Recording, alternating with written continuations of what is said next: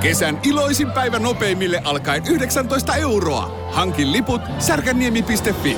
Särkänniemi, Särkänniemi. Perro ja Pääskysaari. Perho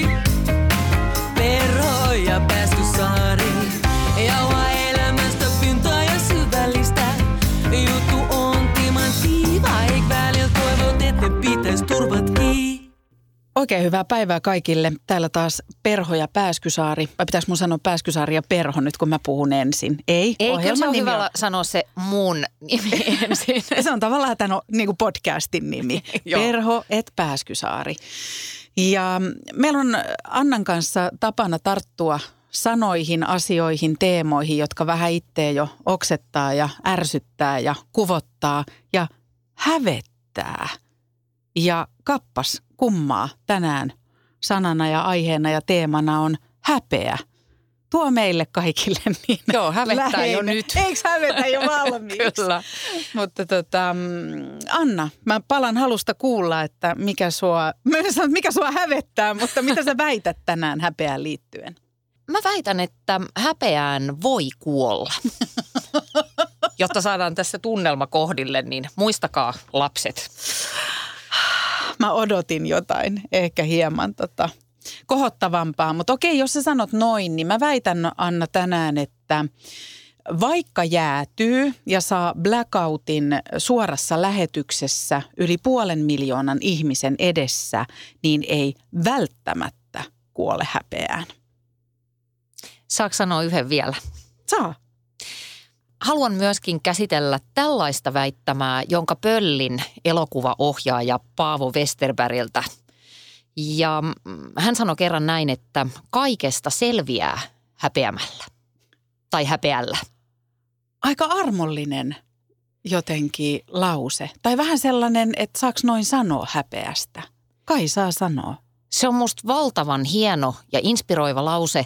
Palataan siihen vähän myöhemmin, koska se on aika iso ajatus. Mutta lähdetään sieltä niin kuin yksityisemmästä kohti yleistä. Eli mä kysyisin sulta, että mitä sä häpeät? Kerro kipein häpeä muistosi. Ai, ai, ai, ai, ai, ai, ai. Mä sanon taustaksi, että, että mä en ole kauhean kova tyttö häpeilee. Että se niin kuin häpeä ei ole mitenkään vallitseva tunne mun elämässä. Ja sitten monesti häpeän tunteet liittyy asiaan, johon ehkä ihan syystäkin ja onneksi monella ei ole mitään samastumiskohtaa. Eli häpeä liittyy mulla vahvasti niin kuin esiintymistilante- esiintymistilanteiden jälkeiseen olotilaan. Eli kun esiinnyn työkseni, ja tota, sit siitä, kun on suoriutunut siitä työtehtävästä, niin mulla on aivan järkyttäviä häpeän kokemuksia ja tuntemuksia. Öm, se on ehkä sellainen, niin kuin, millä tavalla häpeä on läsnä mun elämässä tällä hetkellä. Mutta jos mä mietin, että mitä mä oon hävennyt elämässäni, niin tota, kyllä mulla tulee ensimmäisenä mieleen, tiedätkö, tällaiset eh, niin kuin kehollisuuteen liittyvät, liittyvät asiat, kehon muutoksiin, kuukautiset, menkat oli jotain todella hävettävää esimerkiksi. Se on aika klassinen häpeän aihe. Mutta eikö se ole aivan absurdia? Se on yksi On. luonnollisimmista asioista tässä elämässä. Ja kyllä mä mietin, että mä oon tänään ollut niin kuin ilman housuja jalat levällään niin kuin lääkärin rupellettavana. Ja mä mietin, Hetkinen vain, pi- pistän tätä liukua juuri pienemmälle. niin, niin kyllä mä myös mietin, että, että, että kyllä sekin vähän hävetti etukäteen. Vaikka se on niiden ihmisten työ, Työtä. niin silti se on aina hävettävää. Ja mä mietin, että se on kuitenkin meidän kohtalo. Että, että, Kohtulo. Mutta tota, että että tollaisiin asioihin ja sitten kyllä mä väitän, että meillä on varmaan jokaisella siellä omissa suvuissa tai omissa perheissä tai omissa äh, niin kuin kodeissa sellaisia tapahtumaketjuja, asioita, joista on vaiettu ja asioita, joita on vaikka niin kuin hävennyt kertoa kavereille. Oli sitten pie, pieni tai vähän isompi. Mitä sä Anna häpeät tai mitä sä oot hävennyt? No mä häpeen aika paljon kaikkea koko ajan. Oikeesti? Oikeesti. Mutta ehkä kuitenkin suurimman osan aikaa riittävän maltillisissa määrin niin, että se häpeä harvoin estää mua toimimasta sitten kuitenkaan. Mutta mä luulen, että tämä mun kohdalla liittyy siihen, että mä oon aika kontrollin haluinen ihminen ja se häpeä on tämmöinen kontrolloinnin keino – Eh, mutta mä olen juuri se henkilö, joka ei esimerkiksi kehtaa mennä vaikkapa johonkin putiikkiin, eh, varsinkin jos mä oon niin kuin huonon näköisenä tai jossain virkkareissa, koska mä ajattelen, että se jää kuningatar siellä putiikin tiskin takana ajattelee, että no mikä, mitä toikin nyt tossa, vaikka oikeasti se ajattelee, että tule tänne ja anna rahasi minulle – Oikeasti, että se rajoittaa sun tommosia niin kuin arkisia pieniä Todella. kävelyreittejä ja valintoja. Joo, kyllä. Sitten mua, vaikka mäkin niin kuin esiinnyn ammatikseni, niin mua hävettää siis aivan hirveästi, jos mä itse joudun semmoiseen tilaisuuteen. On siellä sitten vaikka neljä ihmistä tai 400, jossa sanotaan, että no niin, että nyt kaikki kertovat jotain itsestään. Joo. Niin mä oon sillä että ei, ei, minun täytyy mennä vessaan. tai jotain niin kuin tämmöistä turistihäpeää, että en oikein ymmärrä, mihin suuntaan tässä nyt pitäisi lähteä. Niin, ja sitten mun henkilökohtainen klassikko, mikä on toisaalta, siitä on myös hyötyä mun terveydelle, niin musta on lähes ylitsepääsemätöntä mennä pikaruokalan drive-in tiskille – Miksi? No koska se myyjä ajattelee, että ja tästä vaan hampurilaisia tilaillaan ja autolla ajetaan. Mä sattuu mahaan tää nyt jo tässä vaiheessa. Tiedätkö, kun mä kuuntelen tätä? Ensinnäkin ihanaa, kiitos, että jaat tämän avoimesti ja rehellisesti, mutta mun on pakko sanoa, että tämmöisenä ihmisenä, joka en taas koe koko aika häpeää, niin mulla tulee semmoinen olo, että Anna kuvitteleksä, että ihmisiä kiinnostaa? No näköjään kuvittelen.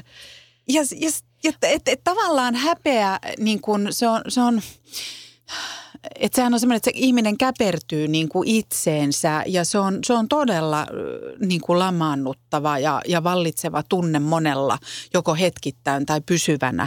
Mutta mun, mun on pakko sanoa, että si, jotenkin kun sä kuvailet noita tilanteita, niin siinä on jotain ihan helkkarin itsekästä.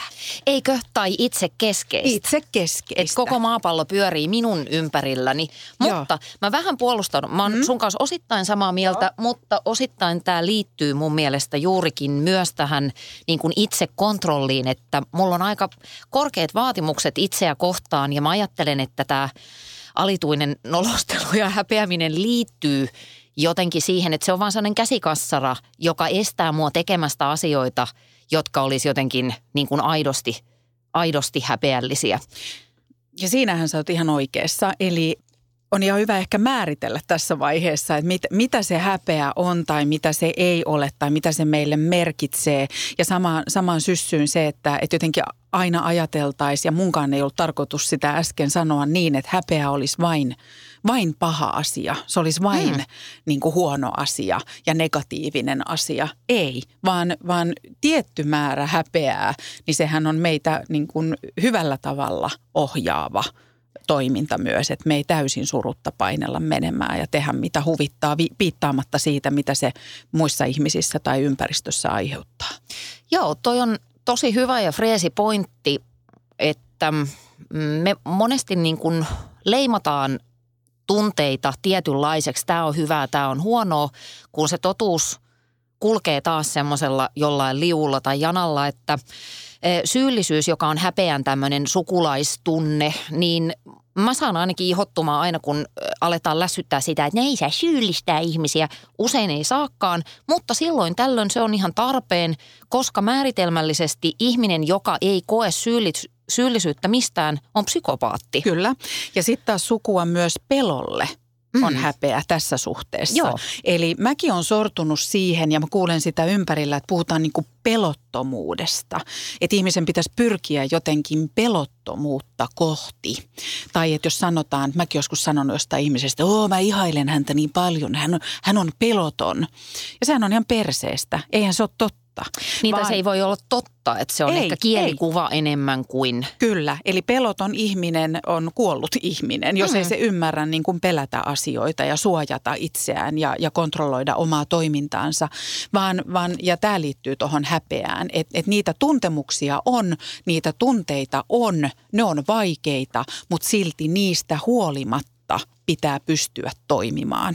Eli vaikka koemme häpeää, niin se ei saa estää meitä tekemästä jotain aivan kuin tämä niin kuin klisee, mutta se on aivan totta, on se, että voit toimia rohkeasti peloistasi huolimatta. Yes, ja sehän onkin rohkeutta, että toimin vaikka pelottaa. Ja tämä on ylipäätään yksi ihan mun rakkaimpia ajatuksia elämässä juuri tämä, että ihminen voi toimia tunteitaan vastaan tai niistä huolimatta. Mm.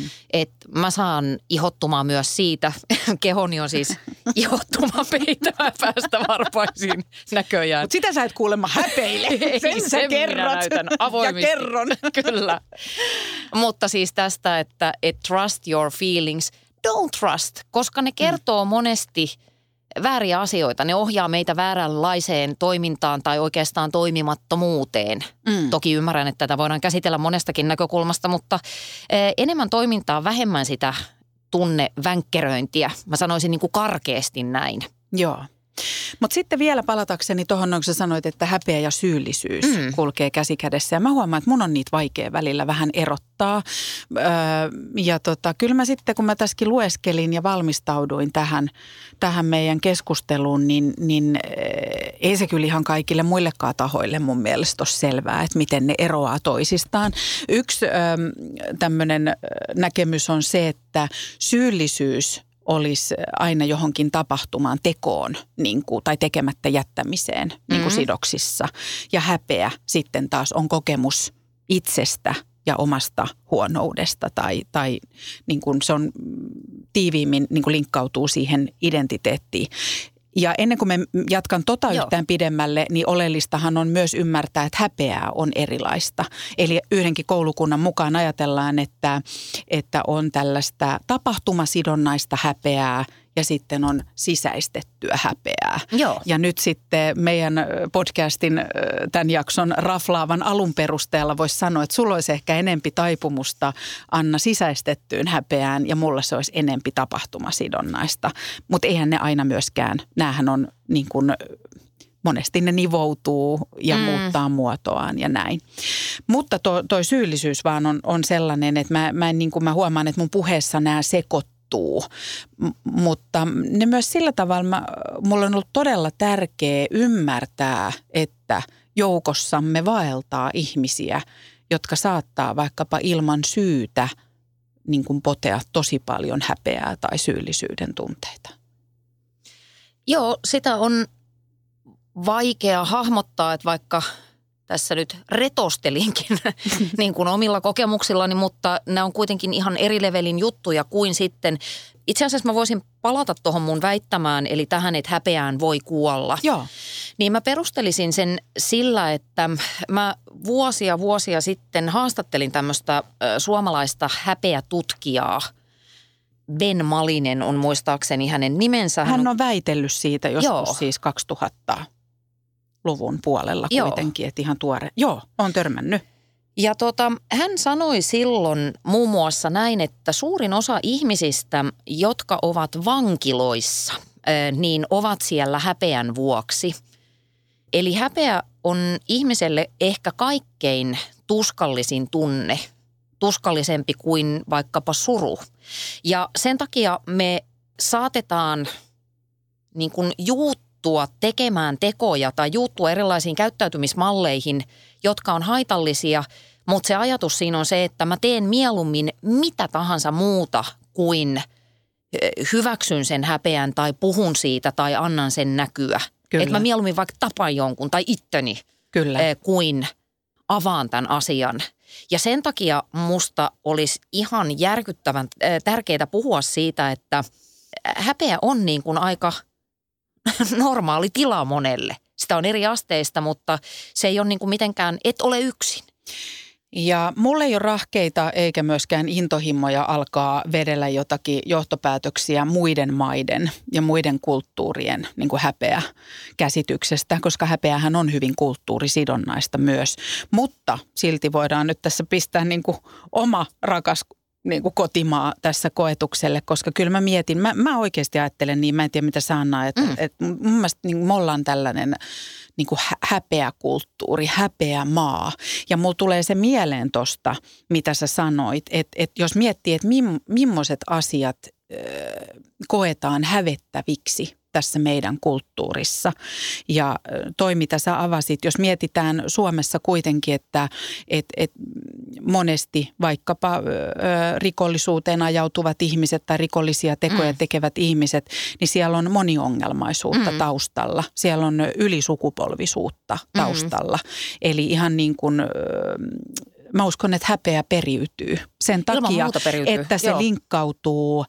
Me, me ollaan lähisuhdeväkivallan luvattu maa, mm. meillä on päihdeongelmia, ää, syrjäytyminen on niin kuin, siitä puhutaan paljon, sille yritetään tehdä paljon, mutta kyllä mä uskon, että ihmiselle, joka, joka niin kuin kokee kuuluvansa ää, riskiryhmään, niin häpeä on vallitseva tunne.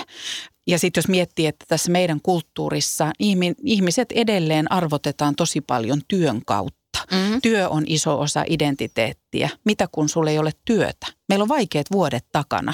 On ihmisiä, joilla ei ole työpaikkaa ja työtä. Mm-hmm. Ja nämä on tällainen niin kuin vyyhti, että jos sä tällaiseen vyyhtiin ajaudut ja sitten jos sä mietit, että kun puhutaan siitä, että se ä, sisäistetty häpeä, niin sen siemenet istutetaan lapsuudessa. Mm-hmm. Kun sä lapsena koet, että sä et kelpaa – ja, ja sua ei katsota hyväksyvästi ja rakastavasti. Niin tällä mä väitän, että me ollaan kyllä tämmöinen niin kuin ikävä kyllä häpeän luvattu maa. Joo, varmaan ollaan siinä aika hyviä, joskin mä itse olen taipuvainen ajattelemaan, että tämä liittyy siis ihan semmoiseen ydinihmisyyteen, että koska se niin kuin iso tekijä siinä häpeässä on se, että jos koen itseni jotenkin noloksi tai mä teen jotain tyhmää, niin siinä on riski, että mä ajaudun lauman ulkopuolelle.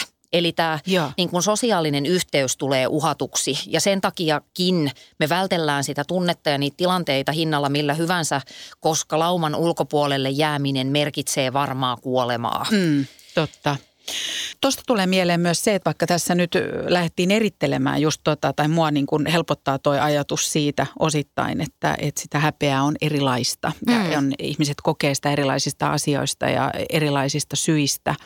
Niin tuosta tuli mieleen myös se, että sitten kun ihminen itse alkaa, yksilö alkaa sitä ikään kuin hoitaa niin kuin väärin keinoin, johon itsekin tosi usein sorrun, on se, että se oli se sitten minkälaista häpeää hyvänsä – niin se luontevin hoitokeino on eristäytyminen muista myös. Sä alat eristää itseäsi, et pysty, äm, niin kuin, että sun sosiaaliset taidot katoaa. Sä et pysty olemaan vuorovaikutuksessa muiden ihmisten kanssa. Joo, ainakin on varmaa, että että häpeä ruokkii ihan hirveästi tämmöistä eri niin kuin välttelykäyttäytymistä. Ja toi voi olla yksi strategia se, että mä eristäydyn. Tai että mä esimerkiksi muokkaan sitä ulospäin näkyvää persoonaani tietynlaiseksi, josta mä luulen, että tällaisena mä oon hyväksyttävä ja äh, haluttava, josta mun mielestä fantastinen esimerkki on monet äh, ihmiset, jotka ajautuu niin kuin äh, ikään kuin epäterveellä tavalla muokkaamaan omaa ulkonäköään. Joo. Siis että tehdään tämmöisiä ekstreme kauneusleikkauksia. En halua psykologisoida sitä sillä tavalla, etteikö niitä voisi tehdä huvikseen ja viihteenä. Se ei ole minulta pois. Mutta mä tarkoitan tämmöistä, mikäs disorder se nyt on, jossa ihminen muokkaa sitä ulkonäköönsä ja muokkaa ja muokkaa ja muokkaa. Ja se ei koskaan sitten kuitenkaan tyydytä se peilikuva, joka kertoisi mun mielestä siitä, just tästä kehollisuudesta, että mä häpeen itteeni, naamaani, kehoani sellaisena kuin se on. No korjataan tuosta vähän ja pistetään tonne vähän lisää ja tästä vähän vähemmän. Ja silti sä et koskaan oikein ole tyytyväinen aina hävettää ja harmittaa. Ymmärrätkö, mitä tarkoitan? Mä ymmärrän niin. ja mulla tulee tosta mieleen myös tämä ja me ollaan varmasti muissa yhteyksissä puhuttu tästä myös, mutta mun mielestä siitä ei tietyllä tavalla voi puhua tarpeeksi, koska se, että usein sitä puhutaan niin kuin vertailun kautta, että mihin hmm. tämä kulttuuri meidät myös ajaa. Että et, et se, mitä me nähdään ää, netissä, leffoissa, telkkarissa, somessa, niin meillä syntyy niin kuin automaattisesti, automaattisesti niin kuin vertailun kulttuuri ja tiedostamatta joku kuva, että, että tuollainen tapa olla olemassa on oikea. Ja sitten kun tuijotankin peiliin, niin on silleen, että no en todellakaan kohtaa tota. Ja mun mielestä tämmöinen niin oman kehon häpeäminen on ehkä kuitenkin semmoinen, nyt kun sä sen otit esiin, niin se on, se on varmaan semmoinen, mikä sitten taas leimaa niin kuin aikuisuutta monella ihmisellä. Se, että ei, ei pystytä enää hyväksyä sitä, että vaikka oma keho muuttuu ja se on erilainen kuin ennen. Ja, ja pahimmillaanhan sekin aiheuttaa sitä, että sä et enää Sä et pue enää uikkaria päälle, etkä mene niin kuin hyppimään laiturilta mm. lasten kanssa veteen tyyppisiä juttuja. Tiedätkö, että mä, mä tunnen yhden ihmisen, yhden itseäni vähän vanhemman naisen, jolle joku nuoruuden miesystävä on sanonut, että sun perse on leveä kuin traktorin perä. No niin. Ja tämä aiheutti siinä fiksussa, upeassa, karismaattisessa, kauniissa ihmisessä sen, että hän vuosikausia peruutti ulos huoneesta – jottei hän niin kuin kellekään huoneessa olijalle näyttänyt omaa peräänsä. Siis joka kirjaimellisesti leveä, ikään kuin käveli kyllä, takaperin kyllä, ulos ovesta. Kyllä, eli Joo. vältti aina. Joo. Ihan niin kuin tiedät sä, että jos on voimakas puhevika, niin ihminen oppii puhumaan niin, että se ei, ei käytä sitä, sitä kirjainta. Joo. Joo. Ja tämä niin kuin tavallaan kuulostaa naurettavalta ja tavallaan todella surulliselta. Mm. Ja, ja tämä on myöskin semmoinen, että Juman kautta mä mietin, että, että jokaisella meillähän on valta sanoa asioita ja näyttää eleillä ja ilmeillä mm. jotain sellaista, että saa toisen tuntemaan häpeää ja huonommuutta. Eh, tuli tuosta muuten mieleen semmoinen anekdootti, että eh, on lukenut tällaisen, että joku psykologi sanoi, että hän pystyy kertomaan pariskunnasta eh, noin 20 minuutissa, jos ne istuu vaikka ravintolapöydässä, että tuleeko ne pysymään yhdessä vai ei. Ja voimakkain indikaatio siitä, että eivät tule pysymään, oli se, jos jompi kumpi, tiedät sä, katto sille ylävistä. Muljauttaa Joo. silmiä. Yes. Koska sehän, siinähän niin kuin osoitetaan, että mietis nyt vähän. Kyllä. Niin tota, murretaan liittolaisuus. Joo. Mä, mä oon lukenut ton saman ja, ja mä uskon, että tommosessa piilee tosi paljon. Mm. Mutta sitten toi liittyy vielä mun mielestä toi tommonen niin kun, toi kehollisuus ja toi ulkonäkö ja, ja tonkin esimerkin, minkä mä kerroin, että se on tapahtunut niin kuin parisuhteessa. Ja mä sanoin aikaisemmin, että itsellä niin kuin kasvavassa iässä, niin siihen kehollisuuteen ja kehon muutokseen on liittynyt häpeää. Mikä ihme siinä on, että se häpeä – kuin leimaa niin jotakin luonnollista asiaa kuin vaikka, vaikkapa oma keho tai seksuaalisuus.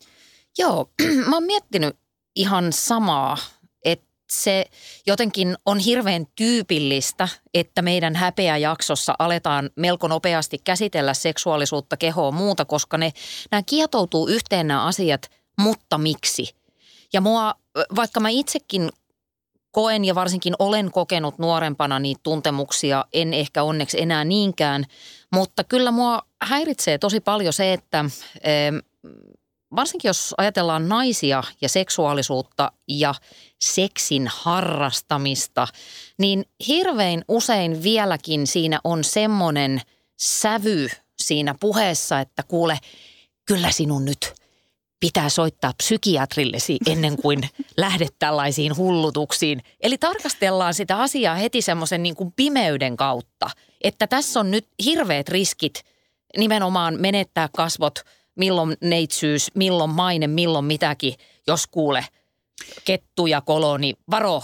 Ja tä- Halleluja. Jos sä mietit vaikka tästä vuosia taaksepäin, onko sulle nuorena esimerkiksi sanottu, Anna, että ö, seksuaalisuus, se on ihana energisoiva, niin kuin fantastinen asia, kaunis asia, leikillinen asia. Siihen ei kuulu niin kuin kontrolli eikä häpeä. Nauti siitä, tee mitä huvittaa, kunhan pidät huolen näistä ja näistä asioista. Mä en naura sulle, vaan mä nauran sille, koska toi on niin absurdia. Ainoa asia, mikä mulle tulee nuoruudesta mieleen ja seksipuheesta, eh, niin on niin kuin semmoinen vaivaiskatajan näreeltä näyttävä joku kouluterveydenhoitaja, joka eh, niin kuin e- ehkä pyrkii muodostamaan sanan ehkäisy. Silti vähän hikikarpalot niin kuin Niin. helmeilee. Meillä oli varmaan sama terkkari. Mutta että tämä on, tämä on, tämä on tosi iso asia ja mä siis mä toivon, että tämä olisi muuttunut. Mä esimerkiksi ähm, koen, että vaikkapa se, että mä sanoin niistä kuukautisista ja että et, et, ne on ollut mulle jotakin niin hävettävää, että voit sä kuvitella, että silloin kun mulla on alkanut menkat, niin mä en ole kehannut käydä kesken koulupäivän vessassa, koska joku tajuu, että mulla on ne. Niin, joo. Kuin älytöntä.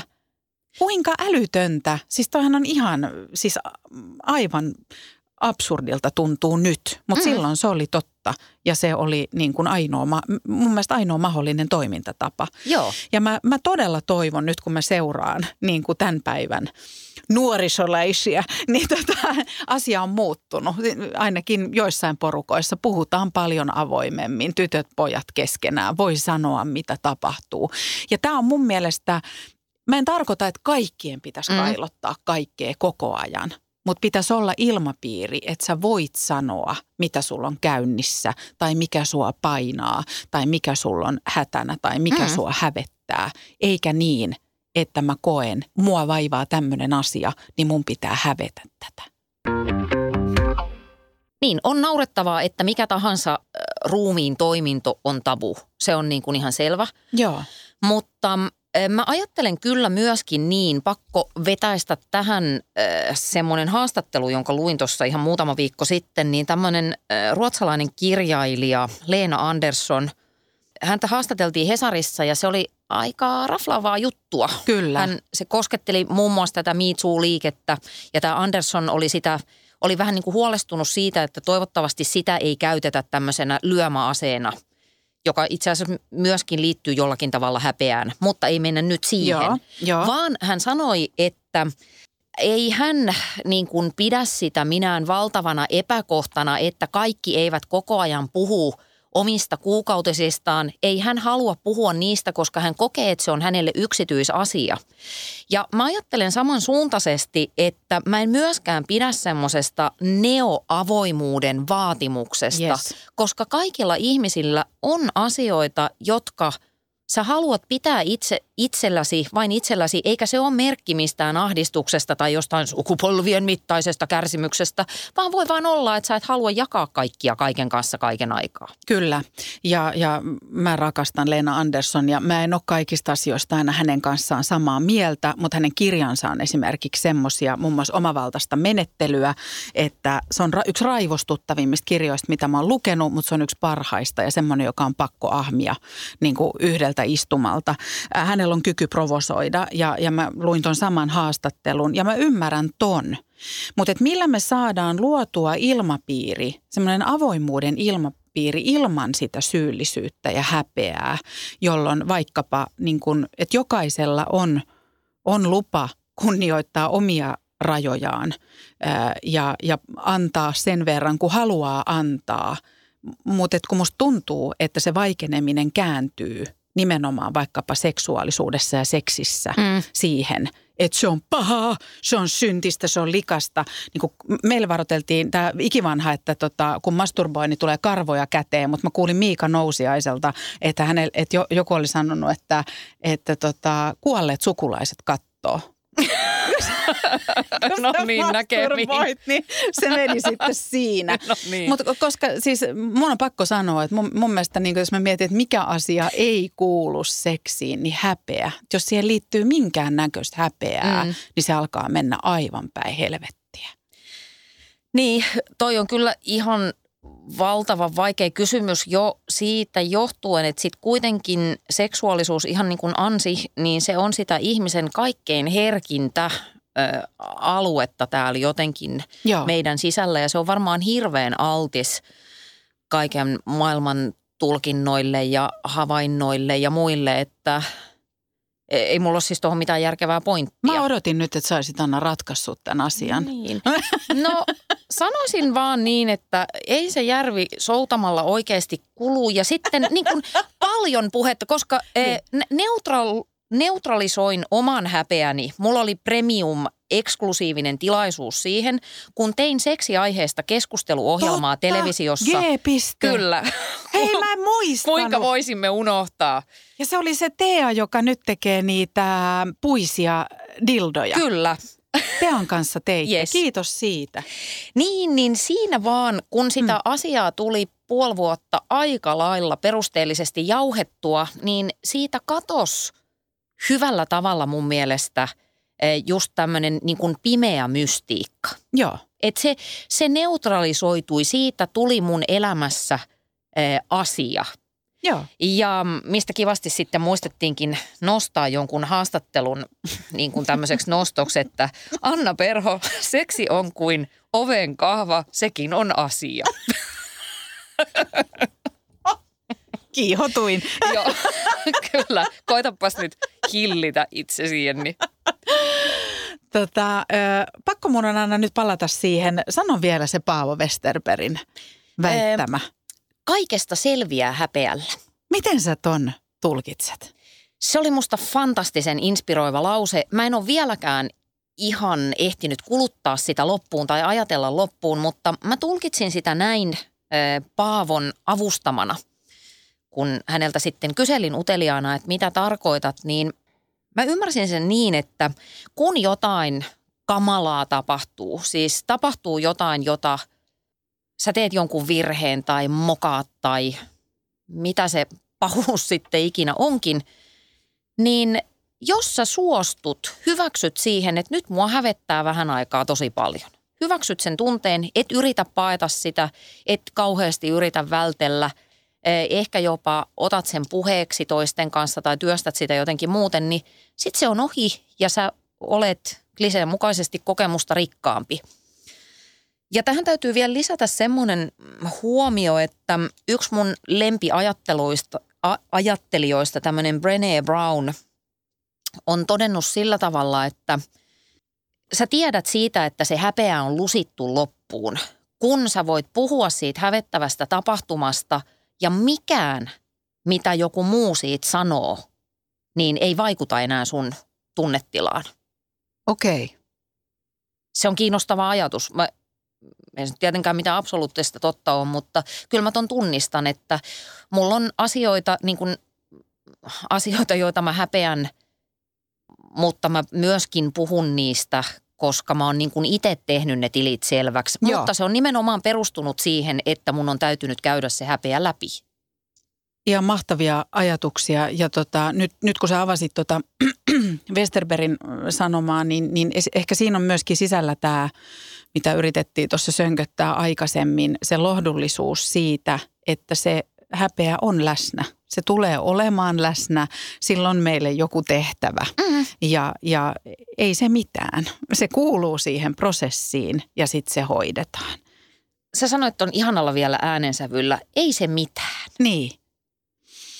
Ja mä ehkä itse liitän ton just sellaiseen, mä sanoin, että tämä tämmöinen tapahtumasidonnainen häpeä, joka on en- enimmäkseen se häpeä, jota, jota tämän ikäisenä, tämänlaisena ihmisenä koen, niin liittyy niihin esiintymistilanteiden mm. jälkeisiin tunnetiloihin, niin mä myös oon sille ärsyttävään yltiöpositiiviseen omaan tapaani ajatellut, että esimerkiksi kun mua hävettää vaikkapa tämmöisen podcastin jälkeen tai mua hävettää suoran lähetyksen jälkeen tai, tai paneeliohjelman vetämisen jälkeen, niin mä ajattelen, että siinä on semmoinen viesti, että no saakeli mä oon ainakin niin kuin antanut jotakin. Mä oon niin kuin tehnyt jotain, mä en ole vaan himmaillut, mä en ole vaan jotenkin mennyt varman päälle, vaan mä oon heittäytynyt, mä oon antanut palaa. Ja mä en nyt suostu kuuntelemaan, että sit katso, katsojalla ja kuulijalla voi olla ihan toisenlainen ajatus siitä. Mutta mulle, mä, mä niinku huomaan, että mä lähden työstämään sitä sitä kautta, että tämä häpeä kertoo, että mä en ole ainakaan ollut kontrollissa ja miettinyt ihan helvetisti koko aika, mitä muuta ajattelee. Toi on mielenkiintoista, koska todella monet gurut, jotka, joita itse on jotenkin seurannut tai kuunnellut tai heiltä yrittänyt jotain omaksua omaan tekemiseen, niin on sanoneet tämän saman neuvon, että et sit tietää, että joku juttu on onnistunut, kun vähän hävettää, joka tarkoittaa mun mielestä just sitä niiden omien rajojen jonkinlaista ylittämistä. Se on siis riskinottoa ja tästä tulee mieleen semmoinen, että mua aina vähän hätkähdyttää se, että, en mä tiedä, onko se vaan mantra, mitä hoetaan vai onko se loppujen lopuksi ihan tutkittu juttu, että esimerkiksi tämmöinen niin esiintymistilanne tai esiintymistilanteessa mokaaminen, julkinen – itsensä mokaaminen mm. ja paljastaminen on niin kuin yksi suurimmista peloista, mitä ihmisillä Joo. on. Siitä nähdään painajaisia niin kuin myös Joo. tämmöisistä tilanteista. Ja sen takia mä sanoin tuossa alussa, että mun mielestä, tai että siihen, että, että, että kokee tollaisen totaalisen nolaamisen ja putoamisen ja jäätymisen, niin siihen ei välttämättä kuole, koska mä oon edelleen hengissä tässä, vaikka mulle on tapahtunut se. Ja nyt pureudummekin tähän seuraavan tunnin ajaksi. Eli mitä tapahtui ja mi, miksi sä oot hengissä? Mikä, mm, mikä selittää sitä, että henki kulkee vielä? Mä, mä en tiedä, sä voit sitten vetää kohta analyysin tästä, mutta tota, mä ajattelin tehdä silleen rohkean vedon, että mä oon nimittäin kirjoittanut tämän kokemuksen, tämän tilanteen auki mm? mun ja Kotron Arnon kirjaan Elämän A ja Ö. Ja mä ajattelin, että mä luen tämän. Yes. Tämä ei ole niinku hullun pitkä. Ja leikkaat sitten pois, jos tämä on niinku kauhea. Joo, mä käyn tuota Joo, mutta tota, mä, mä luen tämän nyt. Seisoin juontoparini kanssa keskellä monituhatpäistä yleisöä televisiokamera metrin päässä, kotivastaanottimien suoran lähetyksen ääressä puoli miljoonaa suomalaista, kun päästäni tyhjeni kaikki. Piti sanoa jotakin tärkeää kehitysyhteistyöstä tai seuraavasta kuvanauhasta, mutta suustani ei tullut mitään. Kun olin tuijottanut H-moilasena kameran tällivaloa noin vuorokauden, eli noin kolme sekuntia, sain sanottua, että nyt unohdin, mitä piti sanoa, ja aloin etsiä vastausta juontokorteistani. Sain kiinni ajatuksesta ja räpiköimme parini kanssa juonon loppuun miten kuten. Kameran valo sammui, koko halli oli hiljaa. Kuvanauhan pyöriessä lähdin kävelemään kohti seuraavaa juontopaikkaa. Itsetuntoni valui askel askeleelta sukkahousujen kärkivahvikkeista lattian rakoihin. Tiesin tyrineeni ja niin tiesivät juontoparini, live-yleisö ja kotikatsojatkin. Kaksi minuuttia aikaa seuraavaan juontoon. Muutama metri ennen perille pääsyä päätin, että minun on unohdettava kokonaan, mitä hetki sitten tapahtui. Buuttasin mieleni. Halusin auttaa yleisöä ja kollegaani unohtamaan tapahtuneen ja päätin, että vain sillä on merkitystä, mitä tapahtuu tästä eteenpäin. Hengitin syvään, asetuin kameran eteen ja juonsin gaalan loppuun.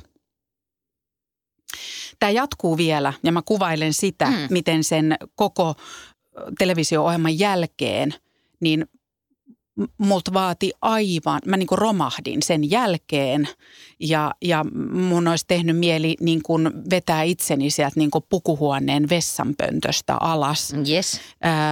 Mutta sitten mä vaan pakotin itseni kohtaamaan ne muut ihmiset. Mutta mä olin täysin vakuuttunut, että kun tuottaja katsoo mua tai käsikirjoittaja mm. katsoo mua tai mun juontopari katsoo mua, niin ne näkee vaan totaalisen epäonnistujan ja luuserin. Mutta näin ei sitten käynytkään. Se oli vaan mun kokemus. Niin, niinhän se niin kuin, eh, varmaan pitkälti onkin, että kun selitit tota, niin sitten kuinka usein me tämmöisessä tavallisessa puheessa sanotaan, että hetkinen, nyt mä unohdin, mitä mun piti sanoa. Ja, ja that's it. Mm. Et sehän on hyvin inhimillistä ja hyvin pientä, mutta kun se oma sisäinen kokemus on niin valtava siitä, että et vitsi, mä olen niin huono. Kaikki loppuu tähän hetkeen. Eh, Tämä kyseinen Brené Brown, johon viittasinkin aikaisemmin, niin – Hän siis puhuu paljon haavoittuvuudesta ja nimenomaan tästä häpeän hallinnasta, jos tämmöistä termiä voidaan käyttää. Ja sillä on aika jänskä mun mielestä määrittely sille, että, että mitä häpeä on. Ja se, No, se antaa sille niin kuin kaksi tämmöistä eh, pistettä, joiden välillä liikutaan. Toinen on ajatus siitä, että mä olen huono. mm, Eli juuri tämä sisäinen häpeä, mihin sä oot monta kertaa viitannut. joo. Mutta sitten se toinen äh, dimensio on tämmöinen, että et, et vitsi, että mä luulen olevani jotain, mutta mä en ole. Ja- Joo. Mä pystyn samastumaan tähän jälkimmäiseen aika hyvin ja mä tulkitsen tota sun kertomaa anekdoottia sen kautta, että no niin, että ajattelin tässä, että olenpa noheva juontaja ja nyt Joo. kaikki niin kuin näkevät, että mikä mä oikeasti oon. Joo. Y- Saatko kiinni tästä? Joo, luulen, että saan. Ja mulla tämä on pahimmillaan sitä, että mm, joka varmaan sekin palaa taas siihen äärimmäiseen kontrollin haluisuuteen, että jos, jos ja kun mulla on tämmöisiä noloja elämäntarinoita tai anekdootteja elämän varrelta, niin Mä puhun niitä tosi usein ja toistelen ja toistelen ja suurin piirtein niin, että jos tapaan jonkun uuden ihminen, ihmisen ja mitä fiksummalta se vaikuttaa, niin joo, terve, minä olen Perhonanna ja sitten kerran kuule silloinkin 94, niin sanoin silleen hassusti ja kerran kato kaadu banaanin kuoreen näin. Joo. Eh, Ja kun mä niin kun aina välillä herään kesken niiden juttujeni, että mitä, mitä helvettiä taas, että ketä tämä niinku kiinnostaa. Se on yhtä mielenkiintoista, kun joku kertoisi omista unistaan. Eli Kyllä. ei kovin, Ei. ei. eikö? Se on, se on tylsintä ikinä. Niin on, mutta tämä on Joo. vielä tylsempää. No joo. Eh, niin se jotenkin liittyy siihen, että mä ajattelen, että okei, nyt kun toi näkee mut, niin se muistaa tai tietää musta sen asian, jossa mä mokasin. Joten mä otan sen nyt itse esille tässä, että ha ha ha, et pysty sanomaan minulle mitään. Tiedätkö, mä pysyin vielä niissä niinku Brené Browneissa mukana, mutta nämä sun ajatuskulut, niin tiedätkö, mä oon tippunut jo niin kauan aikaa. Mä ymmärrän sen täysin. Sä oot niin syvissä. Eka sä virität sen maton, sit Kyllä. sä vedät sen, Joo. sä laitat sen aina uudestaan ja sä vedät, Mm, eli mä oon kukaan... kontrollissa. Joo, Joo. kyllä, kyllä. Mutta Okei. vielä, siis mua ihan kiinnostaa toi eh, tämä sulle sattunut. Kyllä mä tajuan siis todellakin, että se tuntuu hetken valtavalta mokalta. Niin mitä sä oikeasti niin kun selvisit siitä, että oliko morkkista vaikka seuraavalla, seuraavana päivänä, seuraavalla viikolla, Mm. niin kuin miten? Oli. oli. Samana iltana oli ja tota, oli vielä seuraavana päivänä. Ja mä en tiedä nyt, onko sulla ihan hulluna sydämellä vielä tästä vai voitaisiko me mennä jo, koska tämä menisi aika luontevasti mm. nyt tähän, että et jos me mietitään, että et voisi myös puhua siitä omista keinoista käsitellä sitä häpeää, niin tämä linkkaantuu tohon. Että et kun mulla oli tommonen kokemus ja sitten se linkkautuu myös siihen, että kun, tiedätkö, tekee jotain su- suoraa lähetystä telkkarissa ja on mukamas niin, niin kuin hymyilevänä ja itsevarmana ja just kuvittelee olevansa se noheva juontaja. Näin ja sitten se niin kuin sammuu se lähetys ja loppuu ja istuu autoon ja Voi, menee kotiin. kuolisin, ja niin. niin ihan hirveä olo. Mm. Ja, ja mä tosi pitkään mun lääke oli se, mä käytän tällaista termiä kuin sälekaihtimet kiinni elämä. Eli mä menin kotiin ja mä laitoin kaikki sälekaihtimet kiinni ja mä en lähtenyt ulos. Mä en mennyt kauppaan. Siis ihan kirjaimellisesti? Kirjaimellisesti. Mä en sopinut mitään äh, menreiden kanssa, äh, en, en niin kuin perhetuttujen kanssa. En halunnut sopia, että vien lapsia minnekään, vaan mä ajattelin, että mä sulkeudun omaan maailmaani ja omaan kotiini. Piehtaroimaan siinä omassa häpeässäni. Kyllä, Joo. että se olisi niin kuin se tehokkain Aivan, tapa päästä joo. siitä eroon. Ja mä sanon, että toi on paskin tapa. Se luuppi ei meinaa katketa, jolloin mä oon kehittänyt metodin. Ja se Yes. metodi on nimeltään, tämä ei ole hirveän ytimekäs vielä tämä nimi, mutta I'm getting there. Autot kulkevat teillä, ihmiset kävelevät kaduilla, kaupassa myydään tomaatteja metodi. Ah. Eli se, että arki rullaa siellä sälekaihtimien takana ja mun on pakko mennä sinne arkeen, jolloin mä tajuun, että sillä mun kolmen sekunnin jäätymise, jäätymisellä jossain fucking niin kuin TV-ohjelmassa, jota kukaan ei muista niin kuin kolmen minuutin päästä, niin se ei kiinnosta ketään. Sillä ole tässä maailman mittakaavassa minkäännäköistä merkitystä. Eli mä oon oppinut sen, että ei sälekaihtimia kiinni ja nopeasti ulos siihen arkeen ja maailmaan, joka jatkaa pyörimistään. Laulaja Kasmir, jolla oli tämä siihen Axel Smithin keissiin liittyvä oma, oma kummallinen juonikulkunsa, niin mä luin hänen jonkun haastattelun silloin, kun sitä hommaa ruvettiin purkaa, niin hän kertoi just siitä, että miten linnoittautui kotiin eikä pystynyt esimerkiksi menee ruokakauppaan ennen kuin sitten Joo. vaimo vai tyttöystävä oli sanonut, että nyt kuule sun täytyy sinne Alepaan mennä, että ei tästä, et, et sä voi koko elämääsi täällä Niinpä, olla. niinpä. Mulla itsellä se mielikuva ö, ei ole sälekaihtimet, vaan mä ajattelen semmoista keskiaikaista taloa, missä on olkia vintillä ja mä haluaisin kaivautua niiden olkien alle ja siellä. Maalaistyttö kun olen, niin tota, Aa, mä vetäisin itseni vessanpöntöstä sälekaihtimien takana, niin sä uppoudut maalaistalon vintille olkiin. Sitten mulla on sellainen keino, ö, joka tota, mm, ehkä auttaa tässä, että et miksi on niin turhaa pyöritellä sitä häpeää ja häpeän tuntemusta. On sellainen lause kuin me, tai semmoinen niin kuin tekstinpätkä kuin, me emme ole sellaisia kuin itse kuvittelemme olevamme, me emme ole sellaisia kuin muut kuvittelevat meidän olevan, vaan totuus löytyy siitä väliltä. Joo, aika kivasti laitettu. Niin, mm. eli toi antaa pikkasen perspektiiviä niihin omiin häpeäkeloihin. Ja sitten se kolmas, jonka nimeen mä vannon. Ja ei ole vielä tullut yhtään ihmistä, joka sanoo, että ei, tämä ei toimi näin. Saa tulla sanomaan. Mutta mä koen, mulle on totta mun arjessa ja elämässä se, että hävettävimmistäkin asioista kertominen ja puhuminen jollekin, niin se kannattaa aina Yes. siitä ei ikinä seuraa mitään pahaa. Ja mä sanon, että mulle on tapahtunut niin kuin todella hävettäviä asioita. Todella semmoiset, että mä en voi näitä sanoa kenellekään. Ja mä oon sanonut, kun asiat on mennyt tiettyyn pisteeseen, että se on alkanut muuttaa mua ihmisenä ja mun käytöstä, että mä en ole enää normaali. Niin yllättäen sieltä tulee lause monesti, tiedätkö mä tiedän, mulla on samanlaista. Ja valtava helpotus siitä – että joku ottaa tämän puheeksi. Mä vannon vertaistuen ja myötätunnon mm. ja empatian nimeen tässä. Joo, se on juuri näin, että tuosta on kyllä hirveän helppo olla samaa mieltä, että kun se mielenterveyden sääntö numero yksi on se, että ota asia puheeksi. Se on niin kuin number one. Ja sitten toinen, eh, jos haluaa sanoa vähän tylysti, mä äh, siteeraan nyt tota, hetkinen. Ihan kohta muistan kaverin nimen ja sen kirjankin. Mark Manson Joo.